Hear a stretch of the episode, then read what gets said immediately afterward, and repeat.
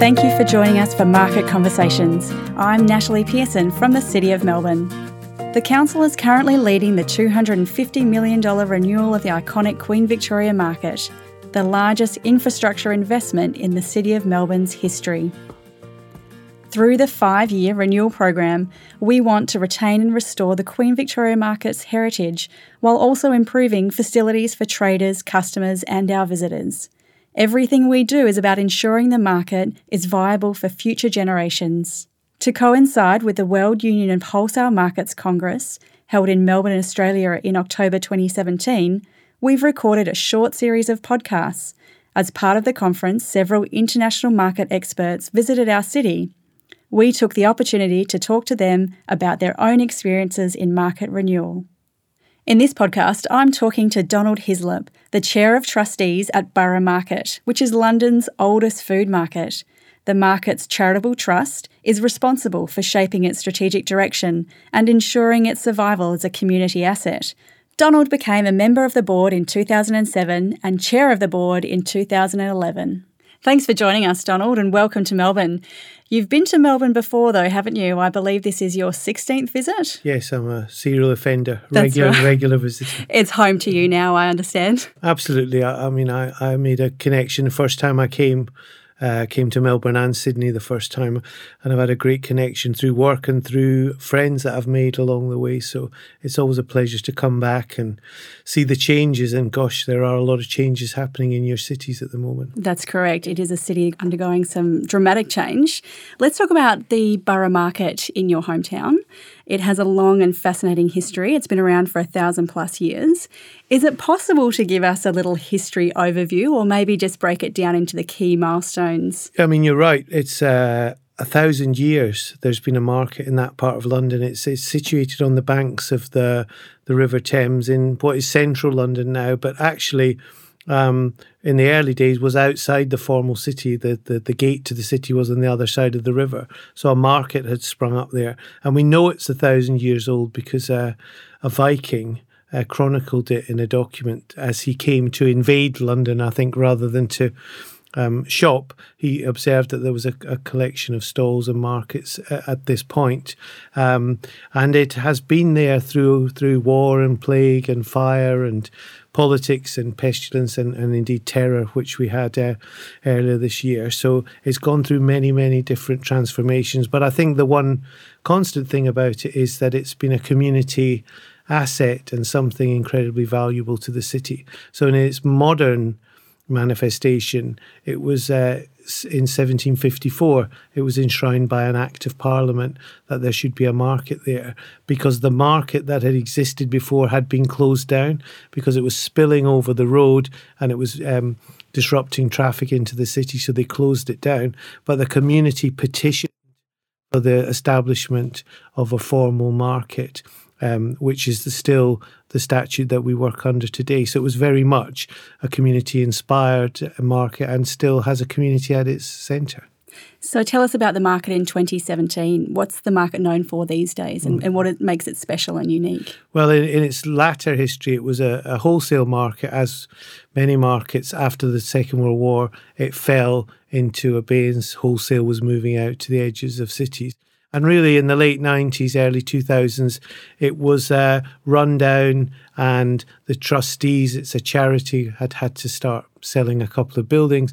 Wasn't working, and three or four uh, pioneers that we call them now asked if they could set up tables on a Saturday morning and sell some produce that they'd brought up from the country. One was a coffee seller, but then there was cheese and meat um, and dairy. And from that very small beginnings in the late 90s, it has grown to what is a very vibrant, hugely well attended and uh, influential market now with 158 uh, traders from all over the world trading to 12 million visitors coming every year. And that's in less than 20 years from almost out of the game to a rejuvenation done through primary produce, high quality food, and um, bringing together like minded people. That's an incredible transformation. You first started on the board in 2007. Can you talk us through some of the changes while you've been on the board? Well, we've had two or three, even in, in, in this short period of its of its long history. Um, the market, as I say, is right in the centre of London. is between two of the main stations that connect to the south of England. Uh, the, railway viaducts around there cro- crisscross across the market, and they have needed to be renovated and extended to for the rail capacity coming in to, uh, to London. So the, one of the reasons I came on the board was we basically had to take the market apart and then put it back together again, working with architects. So we have a Victorian glass roof. We had a main market hall um, which had to be dismantled piece by piece, stored for several years um, out in the countryside. And then we had to move the traders around and keep the market operating on temporary, on our car park, on, on temporary sites. And we never lost a, a day's trading during that time. But that was a massive undertaking, both in engineering and in keeping the market and the business alive. That's a huge project and it seems like such a, a large undertaking. How did you guide the traders through that process? Well, I think the, what a good market authority is, of course, they have to lead and they have to provide vision. But what we're mainly there to do is provide the infrastructure, the facilities, and the amenities to allow the artisans, the traders to flourish. They are the stars, they are the people that the public need to engage with, um, and they are what give the theatre and the drama to the uh, to the market. I work in my day job in a museum. That's exactly the same rationale. We provide the facilities for the artists and the artists' work to shine through and, and, and interact with people. So that was a Herculean task how we could give people enough of the uh, enough basic facilities and the template to keep going. So it, uh, it was a huge jigsaw puzzle, puzzle all the time, uh, relocating people, making sure visitors could find them, uh, running education programs, and making sure that uh, we we maintained and helped the loyalty of our customers who came throughout that whole time. Well, let's talk about that the journey of the customer through this process as well. Did you set it up for them that this was going to be a quite a long period of change? How did you walk them through this process? Sorry, I was going to use a terrible cliche, which is we're on a journey with our community and with our customers, but that's true. That's true. They are part of the success. Part of the success of Borough Market was that people took a bit of a risk, tried something different. It wasn't planned, it was quite organic uh, and it caught the public imagination. And there were strong relationships formed between uh, the public and the traders, and um, it's allowing people to cement and build on those relationships. Obviously, now millions of tourists come as well, but there is the core relationship with the shoppers, and it's a very delicate ecosystem. So all of the time you're thinking about um, how you can maintain that. And I think one of the things we've done quite successfully is we have a very big investment in more laterally social media, but also in marketing, in communication, in profiling, uh, not just the people who work there and the products, but the interaction with the public and, and, and shoppers. There's uh, more of an outwards focus to the market these days, and, and the Borough Market has its own podcast, even. And it feels like you're really trying to connect the visitor and the customer back to the trader and creating that personal connection and, and bringing back this understanding of where their food is coming from. Was that a deliberate decision to walk down that path, or was it organic? I think it came with the territory. The people who were originally doing it were fairly evangelistic. They believed in what they were doing, and people who produce and are involved in primary production food tend to be like that. It's a labour of love, and they wanted to show that. And in the early days, I remember they actually were, you know, telling stories. There was exhibitions there of the of the goods or the animals. So that dialogue that central dialogue between the traders and the, the customers and the visitors is, is, important. And that's what makes, there's a number of things which make markets different than anywhere else and certainly different than supermarkets or other ways that online that we source our food is that you can have that conversation and you can have that narrative and that educational um, process around your food as part of the experience of the market. And that was fairly unique in Britain, believe it or not, in the in the early 2000s. And then Jamie Oliver, the celebrity chef, and he did a very one of his first series. All the time he was hopping on his scooter and going down there to Borough and talking to the traders, and then sourcing the goods and cooking. And I think um, that had a catalytic effect. And you see these sort of markets emerging all over Britain. But what we've done, I think, quite successfully, is maintained that ethos. The extension of that now, the position now is that we are, we still have a very high um, profile and brand um, worldwide. And uh, we're recognized as a center for excellence.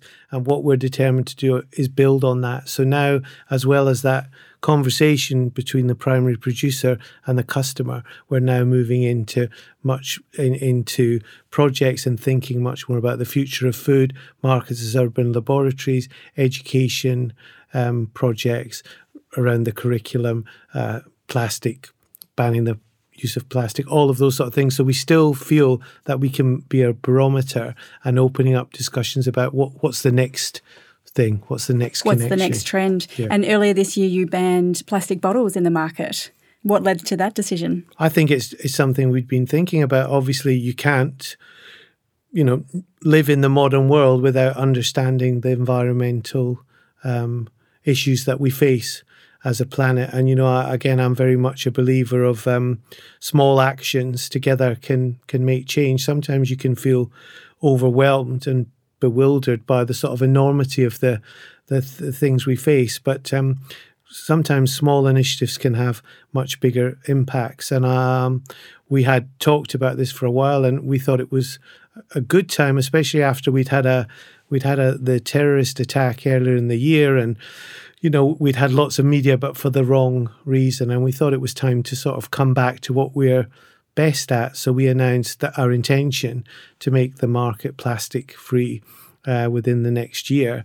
And as part of that process, to start with uh, banning plastic bottles in the market, but not just making a statement, giving people the tools to do something about that. So we've reintroduced water fountains into the market, and you can buy a bottle for life or bring your bottle and fill it up um, in the market, and that got a huge amount of publicity.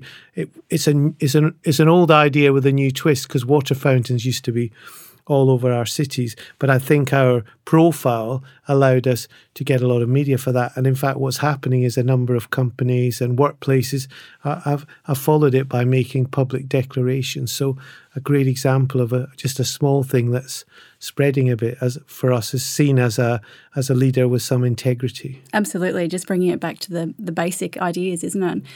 You mentioned the terrorist attack. Sadly, the Borough market was in the international press earlier this year.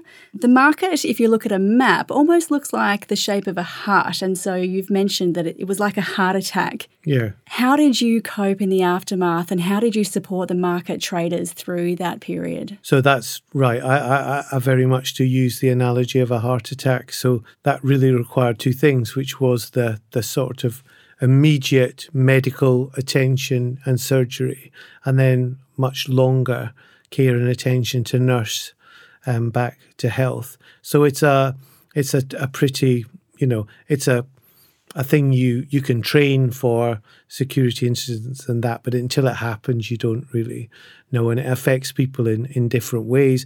The core market was actually shut at the time, but there's a lot of cafes and restaurants all around. We own a lot of those, so there was lots and lots of people out enjoying um, a Saturday night.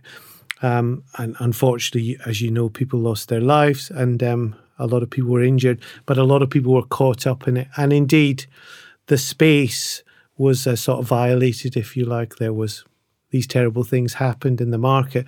There was gun, there was ammunition discharged by the police. There was all of that.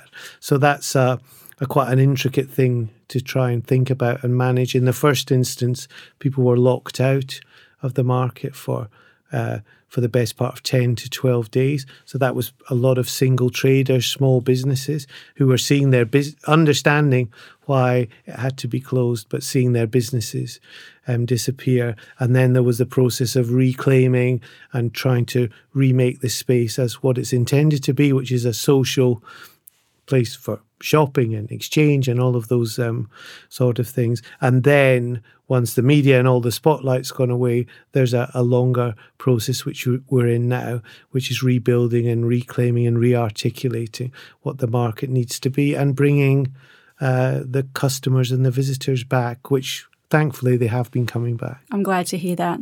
We often talk about the community within the market environment. Do you feel like that was a really strong um, example in the aftermath that the community really came together to support each other?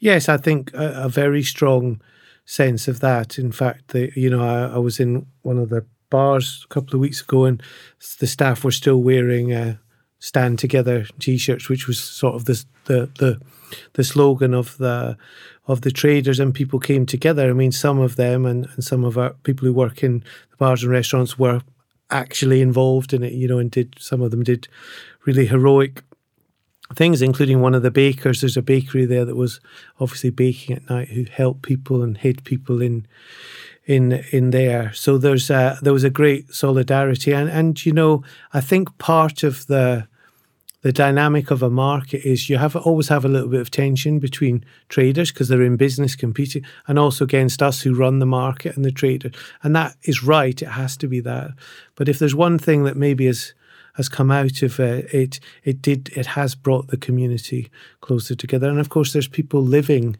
around and in amongst the market as well. So there's a residential community. So we've and in thinking about going forward, we we are talking a lot more as a a community, and I think we still we feel bound by borough because we love it, but we feel bound by what happened as well. New York City has the High Line and the Borough Market has the Low Line. Can you talk to us about that project? Yeah, it's not just borough, but it's uh, it's uh, one of the great things about uh, the part of London I work in, and I told you before I work for Tate Modern, which is very close to Borough Market, and there's been a huge change in that whole part of London over the last 20 years. And food through the market and culture through places like the Tate have driven that change. You know, it's not big property developers. All of that's come, the Shard and other things, but the market and the, the museum um, were there before. But as I said to you before, the place is crisscrossed by these railway lines um, all across the area. Now they're elevated railway lines and they're all in use, but at the bottom they have a series of of railway arches and you can walk along them, but they've uh, most of them have fallen into disuse. They're a bit dark. It's not it's not um, particularly nice. So New York came up with the high line. We've come up with the low line. So we're trying to animate and work with local businesses, with the railway authority, with the market, with others to create these uh, different walkways and pathways through the city, linking places like the market uh, back to the south, encouraging creative and small businesses, food and coffee and all of those things, but bicycle shops, artisans, artists coming in. So the idea is that turning that obstacle into a gateway, really and activating the space for people to come Absolutely. and visit and walk through. Absolutely, and most people in London sort of orientate towards the river, as we do in most. You do in, um, of course, in Melbourne and other cities, because it gives you a sense of you know where you are. Well, we're trying to encourage people to go back into the urban hinterland, to find different paths and streams. If you look at the city as a forest, and this is very much part of that. So we're in the first phase of that, and it's really interesting. The possibilities are endless, and it'll also allow the market to to sort of break out from the core zone that it's been in, which is in a dense part of the city. You mentioned before that you have 12 million visitors per year, a staggering amount. Mm-hmm. How do you balance the mix between local customers and tourists? It's the thing that occupies the staff and should occupy us every day because it's a has to you have to find a balance. Listen, it is a local community market. It's a market for Londoners, but it inevitably is a place that tourists, when they come to London, want to visit. It's a destination. You know, it's one of the you know it's the top thing on TripAdvisor. All of those um, things. So people are going to come.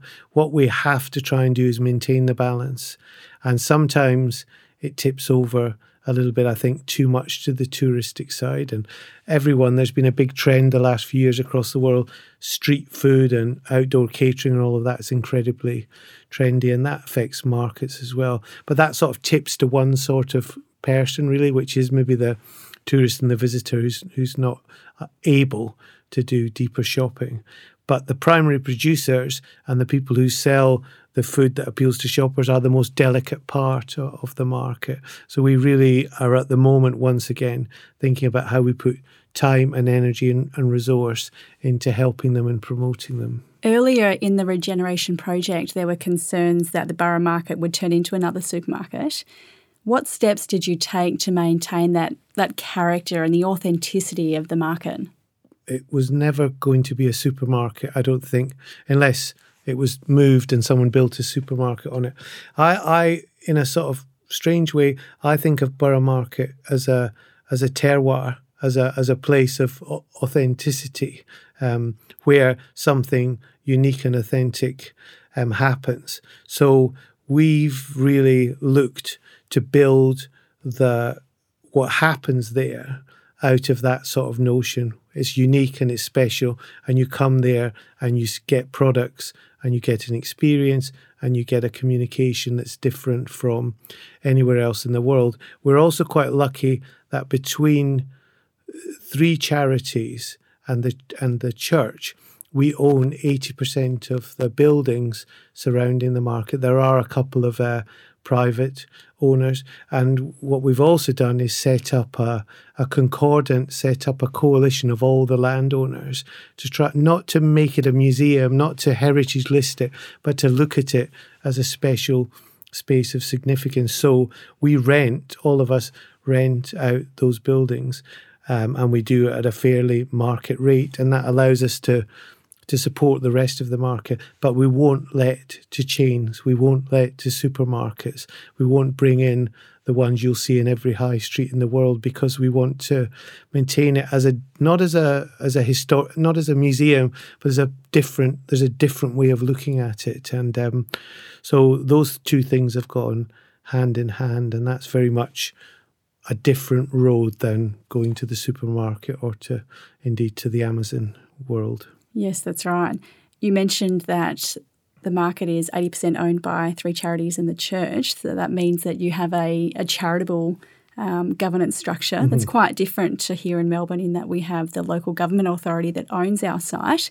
Do you feel like that's made a difference through this regeneration process? It's, it's fairly uncommon in the UK as well. Most markets are municipal markets run by the local authorities in cities and towns across Britain, and indeed uh, the the big Covent Garden is a government-owned market in London. So we are quite unique, um, and we do we own the charitable trust own the market, and we we own a considerable amount of property, and another charity owns property. So we are in control of the situation. So on one hand, we get criticism of how can you run something like that by committee but on another hand, we on the other hand, we've got a, a different sort of model for governance, which is driven by our core purpose, which is to run the market, to develop the market, you know, the key values.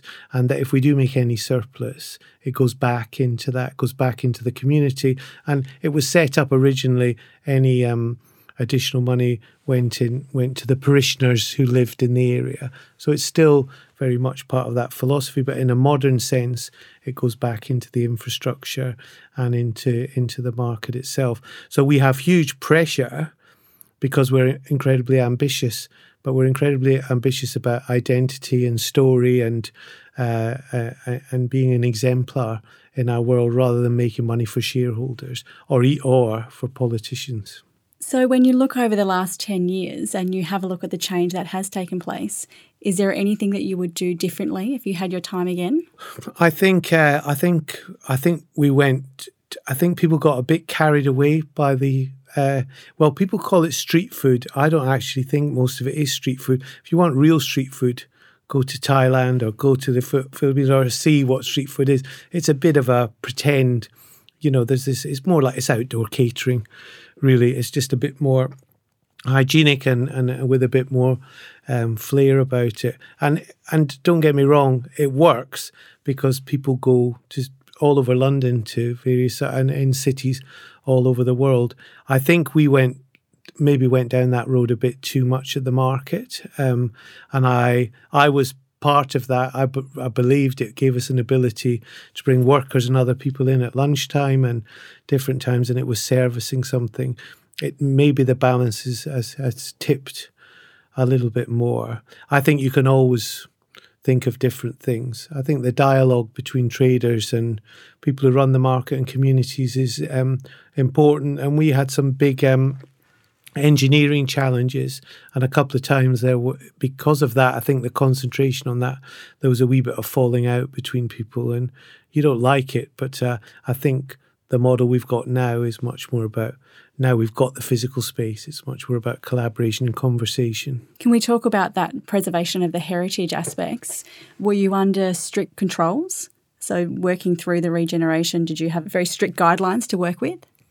You know, we're still, it, does, it doesn't stop this. It doesn't really have a beginning and end. As I said to you, this market has been evolving physically and in, in culturally for hundreds and hundreds of years. Funnily enough, the heritage is uh, is really important and has certain demands on what you can do. But because it's in and around a railway line, the railway authority has um, has um, powers outside of the heritage um, uh, powers. So that actually we lost. Uh, historic buildings um, in the process of the regeneration, which wouldn't have been no- lost normally, and we didn't necessarily want to lose them. We, we, we had compensation, but it was a compulsory purchase by the railway authority. So we we there was a lot of negotiation there, and we have a great uh, space now. Uh, which is a glass market hall, which we've repurposed and we use very much to. I think we've used it very, very intelligently. But at the time, we were just given. We said these buildings have to go, and this is what you'll be given back, and that could have been um, quite uh, catastrophic. So, in a way, we've been the guardians of the heritage and we still work very much with it. We've still got 85% of the heritage core there. And it's one of the things that people love about the market that it's dense, that you have to move between different zones, that there's funny little corridors and spaces and historic pubs and all of that. So it's really one of our primary assets, but it doesn't stop us being modern as well. That's right. One of the areas I've, I've seen has quite flexible spaces. You can move in the space of five minutes and it, it be, can become something else. Mm-hmm. Can you mm-hmm. talk to me a little bit about that area and what your goals for that area were? Well, that's really the reason I came in as a trustee because we bring in uh, trustees and it's very professional now how they're selected from from different skills. So we have a professor of food policy. We have designers, we have finance people, uh, people involved in property, people involved in food production. And I came in before I was chair around urban space and architecture, partly to, to do something with this hall. So we were given this glass box, which you think, well, that's a, that's an interesting idea, especially when you're selling fresh produce. You don't really want a greenhouse as a as a place. And then the architects because of the relation to the rail, we wanted to fill this space and wanted to put a railway carriage in or put structures in and everything. But I we worked with them and we decided to use the scale of what we've got. So we we've made it a market hall. And actually customers and people have been telling us and still tell us they want to shop, but they want space to socialize and to sit and to eat and to talk and to check their emails or whatever. And we do have free Wi Fi, by the way. Um, so we designed the space around multifunctional use. So we use the verticality, we use vertical planting all around, which is great to oxygenate the area because it's near a busy road and there's a lot of carbon monoxide, but we were also able to grow there. We grow hops and we produce beer. And then in the hall itself, we wanted that to be a place that people could sit, but we also wanted to use it for events, for night markets, for debates. So we worked with uh, brilliant design artisans and we've created a furniture system that has planting in it has seating but can be easily adapted into tables into market stalls into umbrellas and is all mobile. it's on wheels. It's not you can't just push it. It's it takes a bit of effort because it's full of soil and plants, but you can rearrange it so we can turn it in from its day use where you can sit and contemplate into circles, into a market, into open for a for a debate or for a, for a social event, and that's proved incredibly popular with the people who use it, and also it helps us a bit commercially. We can rent it out, but it's I think that's what we need with spaces. We need to be thinking of multiple use for them. Absolutely, using flexible spaces that can adapt to lots of different activities. Here in Melbourne, we're undertaking the renewal of the Queen Victoria Market. This is the largest infrastructure investment that the local government authority, the City of Melbourne, is undertaking. What advice would you have for the leaders of this project? It's a tremendous site in a tremendous place you know, if you were asking me at the outset of this, what would be on my main piece of advice, it would be don't move because it's in such a perfect part of the city. And of course, the city developing around it, but it has been an anchor point for Melbournians and uh, for people from from around the world for a long time, and it needs to maintain that. But obviously, as with my market, it, it, has to go through different processes of change. It's a huge area. Um, it's a huge number of stalls. I don't know how much change there's been there. There's areas of it that could change. I'm not sure how competitive some of that is in in the modern day. The fresh fruit, the fresh produce is obviously a strong, a very strong um, element of it, and and the the kiosks with the fish and all that great, absolutely brilliant, and the, the, those can be that infrastructure and that offer.